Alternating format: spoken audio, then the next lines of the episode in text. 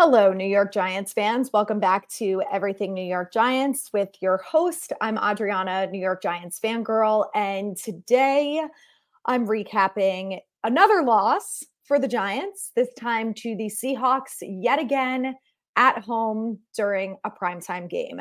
And I was extremely fortunate to be there in person during the, well, I left uh, in the beginning of the fourth quarter. So um, I'm sure you can all imagine why.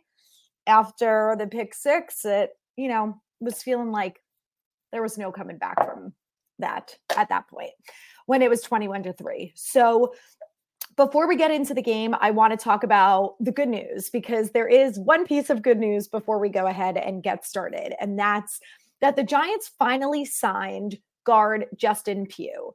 Now, I'm excited he's back. I know a lot of us Giants fans are. I'm very glad that they are doing something because we all knew going into the Seattle game that Shane Lemieux was not a good option at guard. Why they didn't sign Justin Pugh before the Niners game, so maybe he could have been up to speed by now and would have a chance of playing Sunday in Miami um, is beyond my comprehension. I don't know why they didn't do that because we all thought it was a good idea. It's not like they signed him to some big, massive contract. It's probably a one year deal, maybe a million dollars, maybe less, who knows. So that's very frustrating to me because when Daboll spoke to the media this week, he said that um, Justin is probably not going to play on Sunday.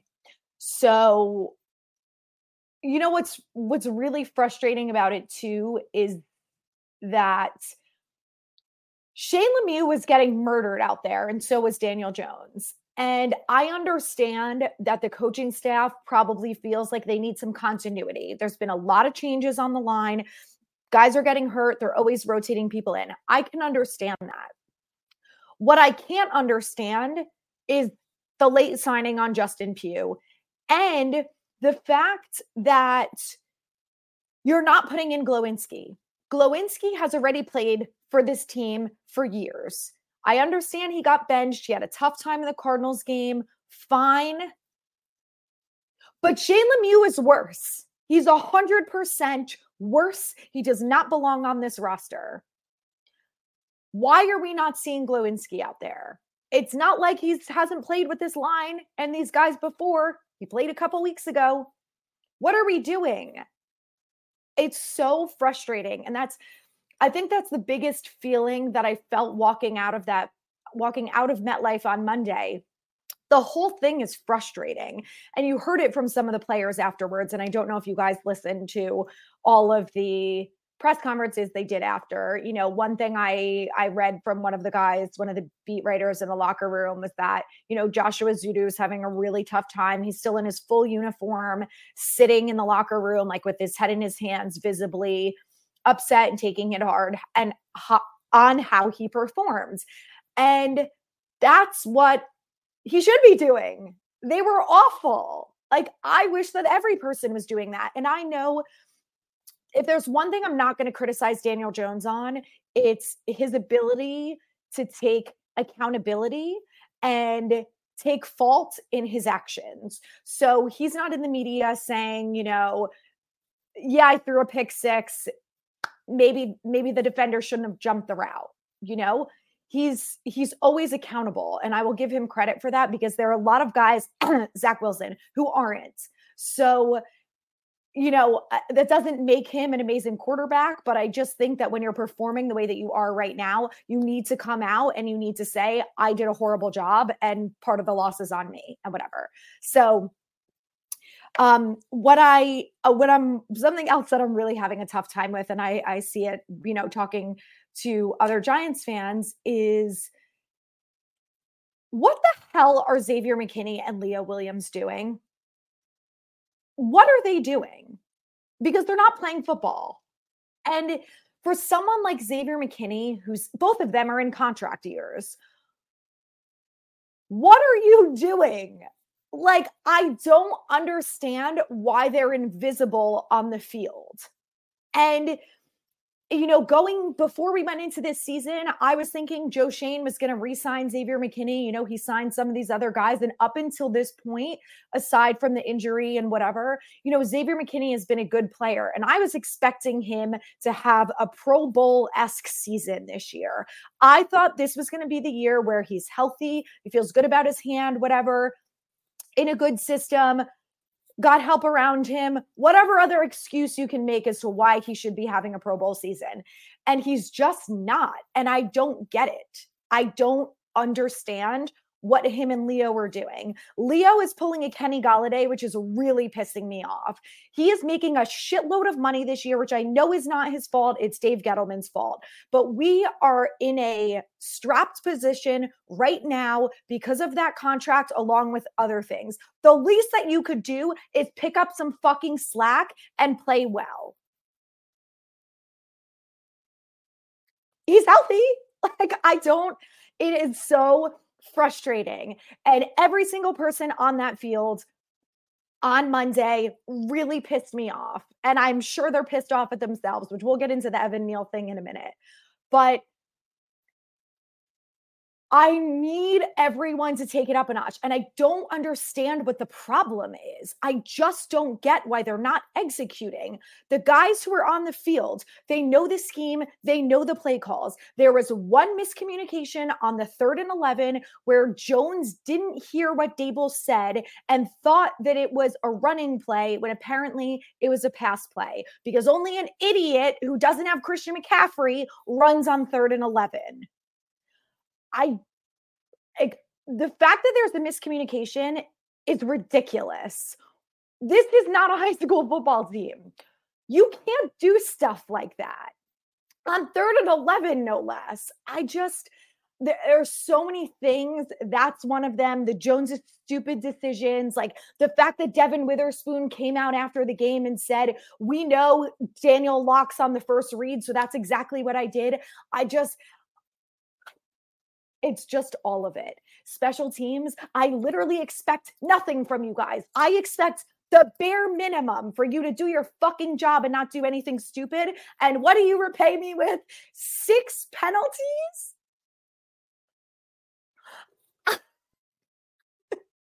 There's just so much wrong with this team.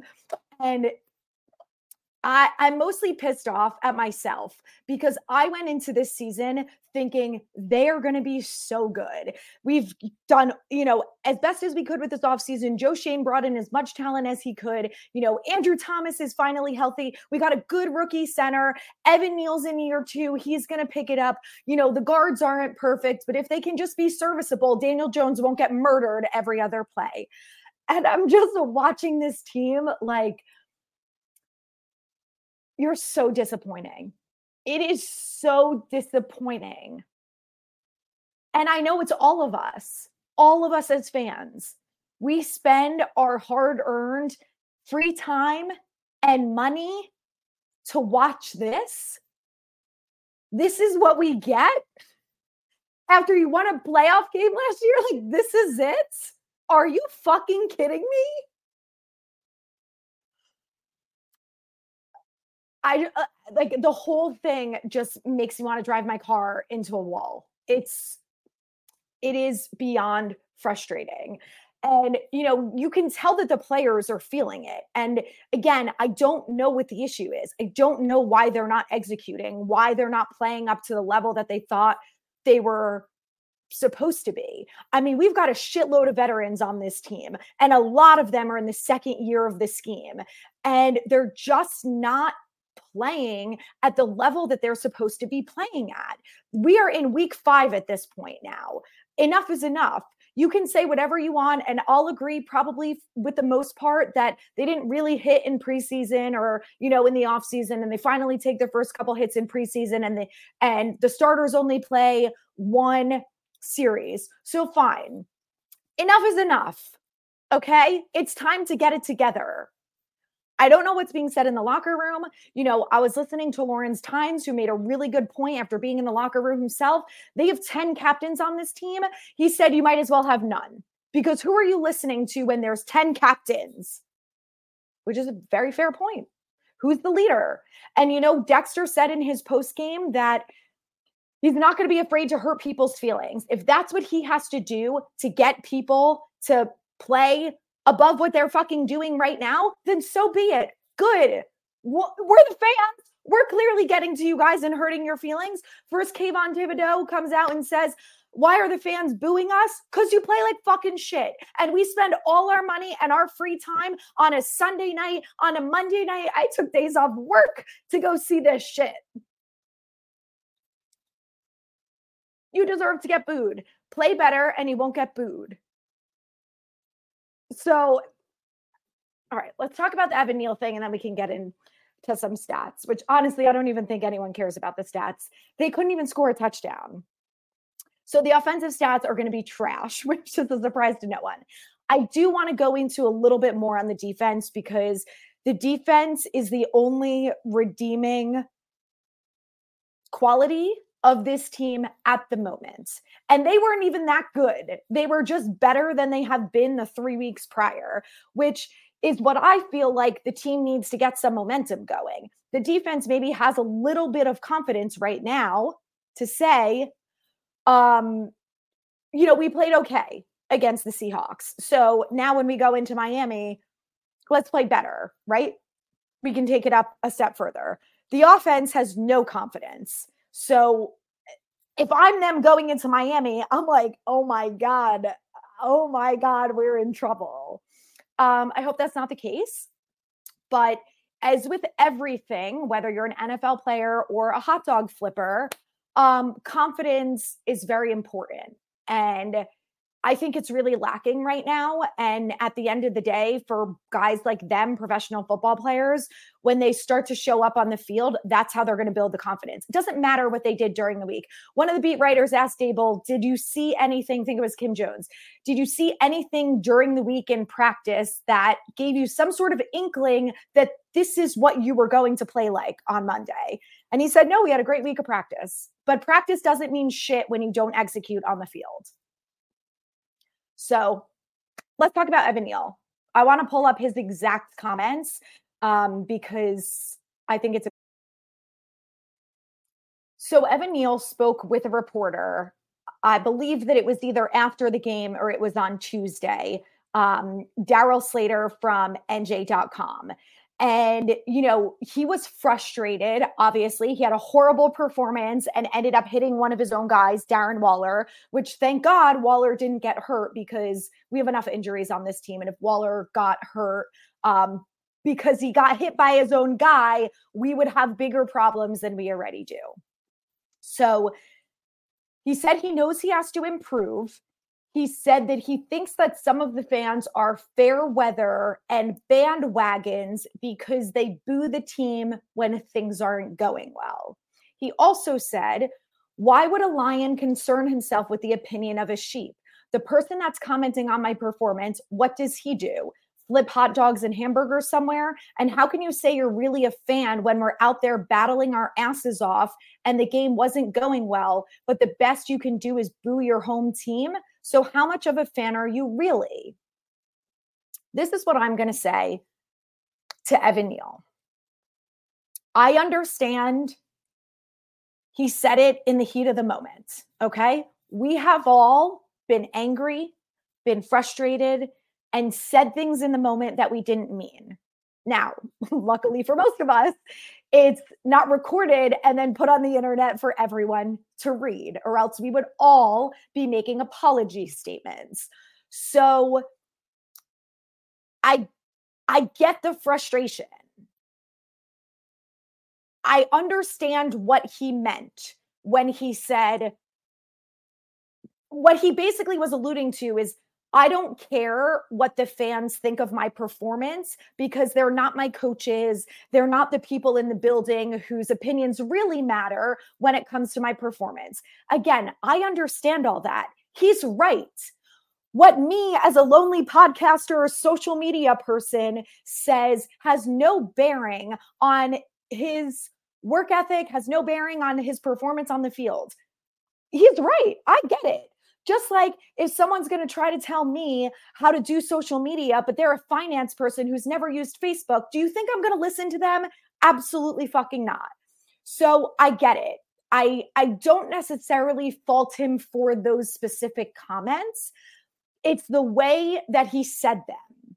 I think if he gave a little more context for the people who read it and immediately said, F you, Evan Neal, you don't deserve to be on this team. You should be fired today and you go flip some hamburgers and see how it is. I get it. I understand the frustration. Like I said, I spend my hard earned money and free time doing this for free. I get it. He should have said things very differently. So I like I can empathize with him that he was frustrated in the moment and whatever. What I don't like about what he said, to me, the most problematic thing about it is that he's assuming that all fans work some low level middle wage job like flipping burgers and and he's insulting the fan base by saying, Well, you don't have any football intelligence. You don't know anything about the game. You don't know what I'm supposed to be doing out on the field. You haven't seen the improvements that I've made. That's insulting to 100% of the fan base because there are a lot of us who are extremely knowledgeable about the sport. And I say all the time, I'm not an expert. I've never played offensive line. I don't know how to make Evan Neal better, but I'm there through thick and thin. I have been a Giants fan for over 30 years. I know that all of you guys who are Giants fans, everyone has the same story. My grandpa was a Giants fan. My mom was a Giants fan. My brother, my uncle, someone in their family was a Giants fan. So they've been indoctrinated into this bullshit, whether they wanted it or not. I sat through those shitty ass COVID games. I watched them week in and week out. I didn't really want to, but I felt like I needed to see it for my own eyes, what was really happening before I could talk shit about the team and the coaching staff and whatever. So he did apologize. I'll read the apology statement because he knew. Listen, I think he's he's young. The guy's what, 22 years old? Like I said, we've all said stupid things and we have all made mistakes and whatever whatever so i I I am not going to be the person, and I, everyone's entitled to their opinion. If you want to write him off, if you want to say go fuck yourself, I'm not rooting for you. I'm not getting a jersey. I'm going to boo you every time you come on the field. You do you. I understand it. I think that's completely fine. I'm not going to do that. The biggest apology that I want from Evan Neal is from here on out to go out there on Sundays and kick some ass. Put your money where your mouth is. You want to say that our opinions don't matter and you don't want to get booed? Stop playing like shit so you don't get booed. It's not that hard. Apparently, it is that hard for him, but it shouldn't be. Andrew Thomas dealt with boos. These guys, Daniel Jones has probably dealt with more boos than any player in the NFL. And not once has he come out and said anything like that. So I think everyone in this locker room, Kayvon included, because he said some shit about the fans booing too, needs to take a lesson from Jones and shut up and put your money where your mouth is. Because you know what Kayvon did after we booed him and talked shit about him? He went out on the field and produced. He's not at the level that we would all like him to be, but he got two sacks. So he's getting there. Evan Neal, stop apologizing and do something about it on the field. Get out there and protect your quarterback. Do what you are being paid a fuck ton more money than all of those hot dog flippers in Met Stadium are getting paid to do. This is apology. I am wrong for lashing out at the fans who are just as passionate and frustrated as I am. I let my frustrations in my play and desire to win get the best of me. I had no right to make light of anyone's job, and I deeply regret the things I said. We are working day in and day out to grow as a team, and this was an unnecessary distraction. I apologize. I think it's fine. I think it's well said. It's short, sweet, and to the point the thing that he doesn't really understand yet, and he's going to understand it because from now on, at every single game that there are Giants fans, he's going to get booed when he comes out of the tunnel. And he's got to deal with that. people don't forget. So, you know, there will be people like me who will forgive him and say, just get on the field and play good football. I don't care about anything else that you do. Do that and we'll get over it. And then there are other people who are going to relentlessly boo him for the rest of his career as a Giant, whether it's for one more year or it's for 10 more years. So we'll see what happens. Um, like I said, you know, uh, for me, it's more about his play. I can understand the frustrations. I'm frustrated as a fan. We are an extremely passionate, knowledgeable, aggressive fan base. and we've been here. My problem to the other thing, and then we can move on from this, but my problem too is that he called us fair weather fans. And like I said, every Giants fan I know has been indoctrinated into this team, whether they wanted to be a Giants fan or not. So it's in a lot of our blood. And I don't think booing your team makes you a fair weather fan. It makes you passionate. All of us have been here before Evan Neal. And again, regardless of what his career is with the Giants, we will be here after Evan Neal. We are Giants fans. We are not Evan Neal fans. So I understand he's going through a lot of adversity. He was the head honcho at Alabama or wherever he went to college and, you know, had a great few years there. He gets picked top 10. He's like, I'm going to go in there and crush it.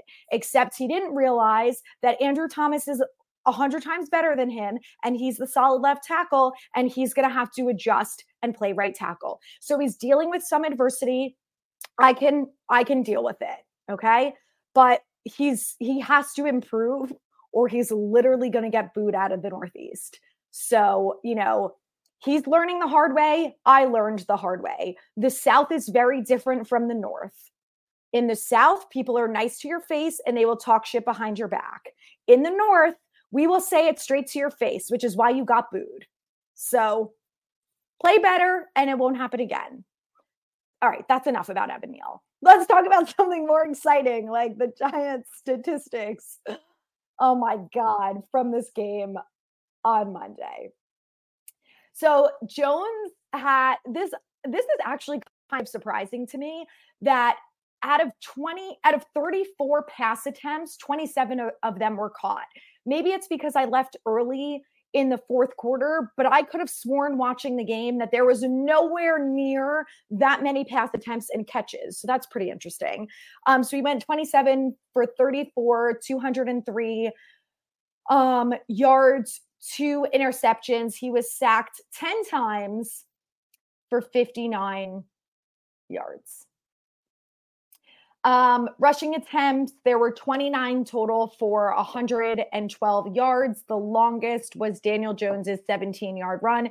Jones, 10 carries, 66 yards. Breida, 14 for 30. I mean, Brightwell, four for nine. Wan'Dale, one for seven. So I felt like going into this game, we really had to focus on running the ball more because in the past games, we've been down so quickly that they felt like their only option was to pass the ball, but the pass blocking is bad. So, like, you got to run the ball, you know? And I wanted to see them run the ball. They attempted to run the ball, but 29 carries for 112 yards is not great. And when our offense does things like this, right? Like they're not successful running the ball, then you have to be successful passing the ball. If you're not successful passing the ball, you have to run the ball. If you're not good at passing and running, you can't turn the ball over. Like you can't make all of these mistakes. You have to have something going going well. And none of those things went well during the game. Jones made mistakes, receivers made mistakes, can't get the ball running. I mean, the only thing that the best thing for me that came out of this game is or out of the offense is Wan'Dale Robinson. He had a great game. He was reliable. It was good to see him back on the field. He is back to him his own self.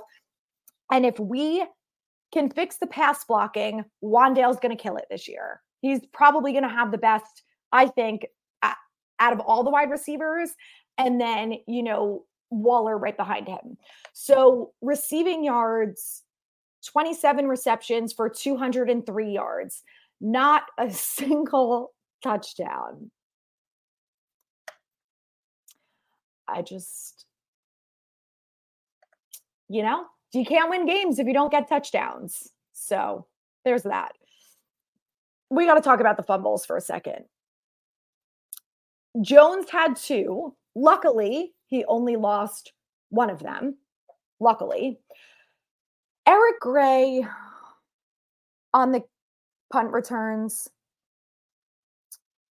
I know he's young, but I have heard from a few beat writers that he struggled with returning balls during camp.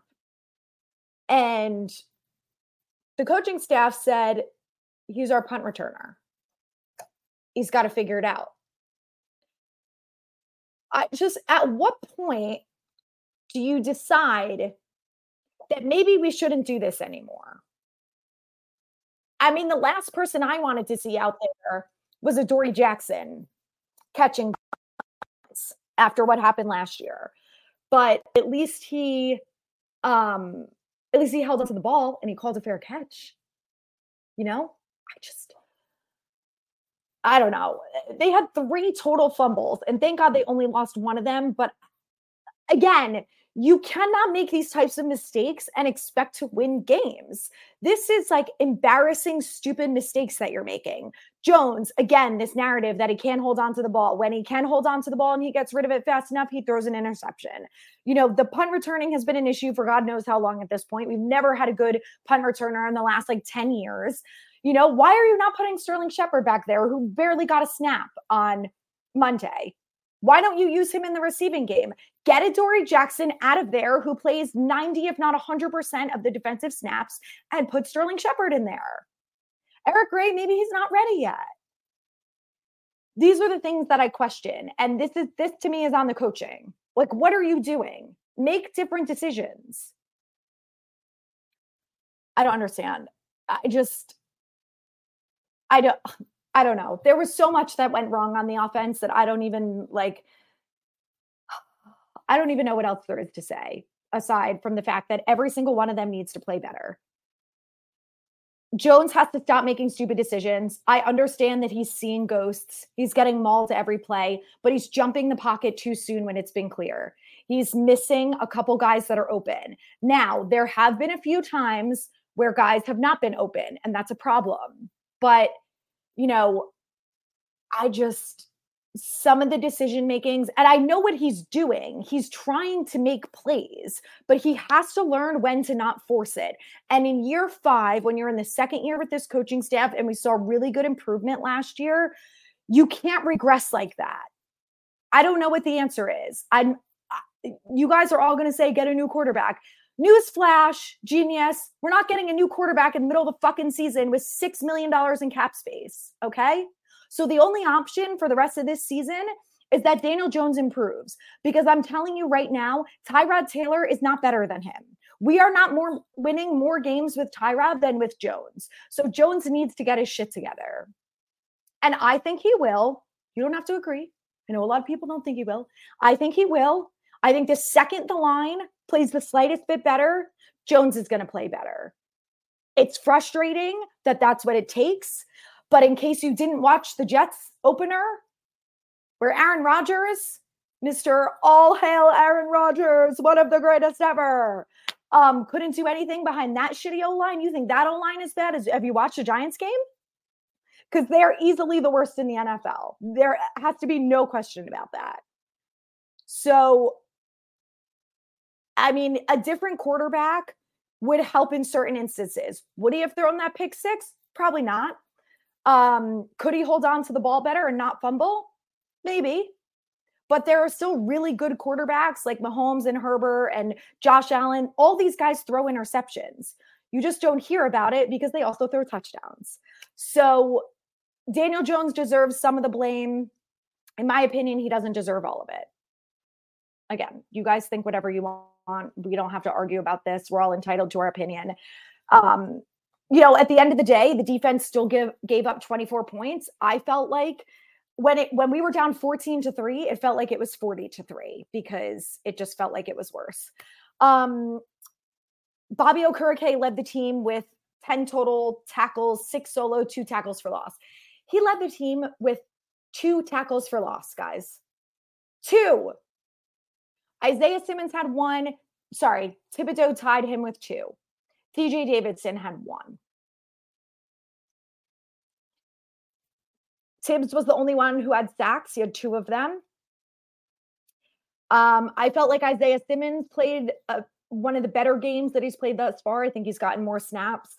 Um, you know, Dexter, three tackles, two solo. Um, Deonte Banks and McFadden were both five tackles, four solo. I think Banks played pretty well, all things considered. Um, that's it. Interceptions, none. Kick returns, Eric's longest was 19 yards. Uh, on the punt returns, he had one.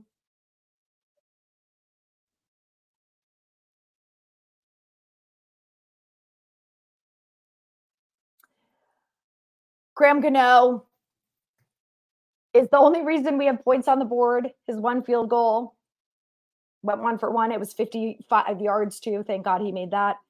Um, Jamie Gillan, you know, special teams was a nightmare, but he was okay.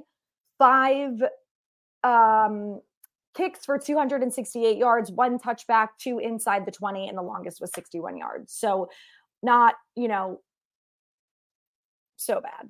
I don't know. I don't know what else to say. Um, I am not going to preview the Miami game. Let's we'll just talk about it now quickly. My biggest concern um, going into Sunday is our defense against their offense because let's be honest, our offense doesn't really have a shot at winning this game for us. We all know Miami put up 70 points a couple weeks ago.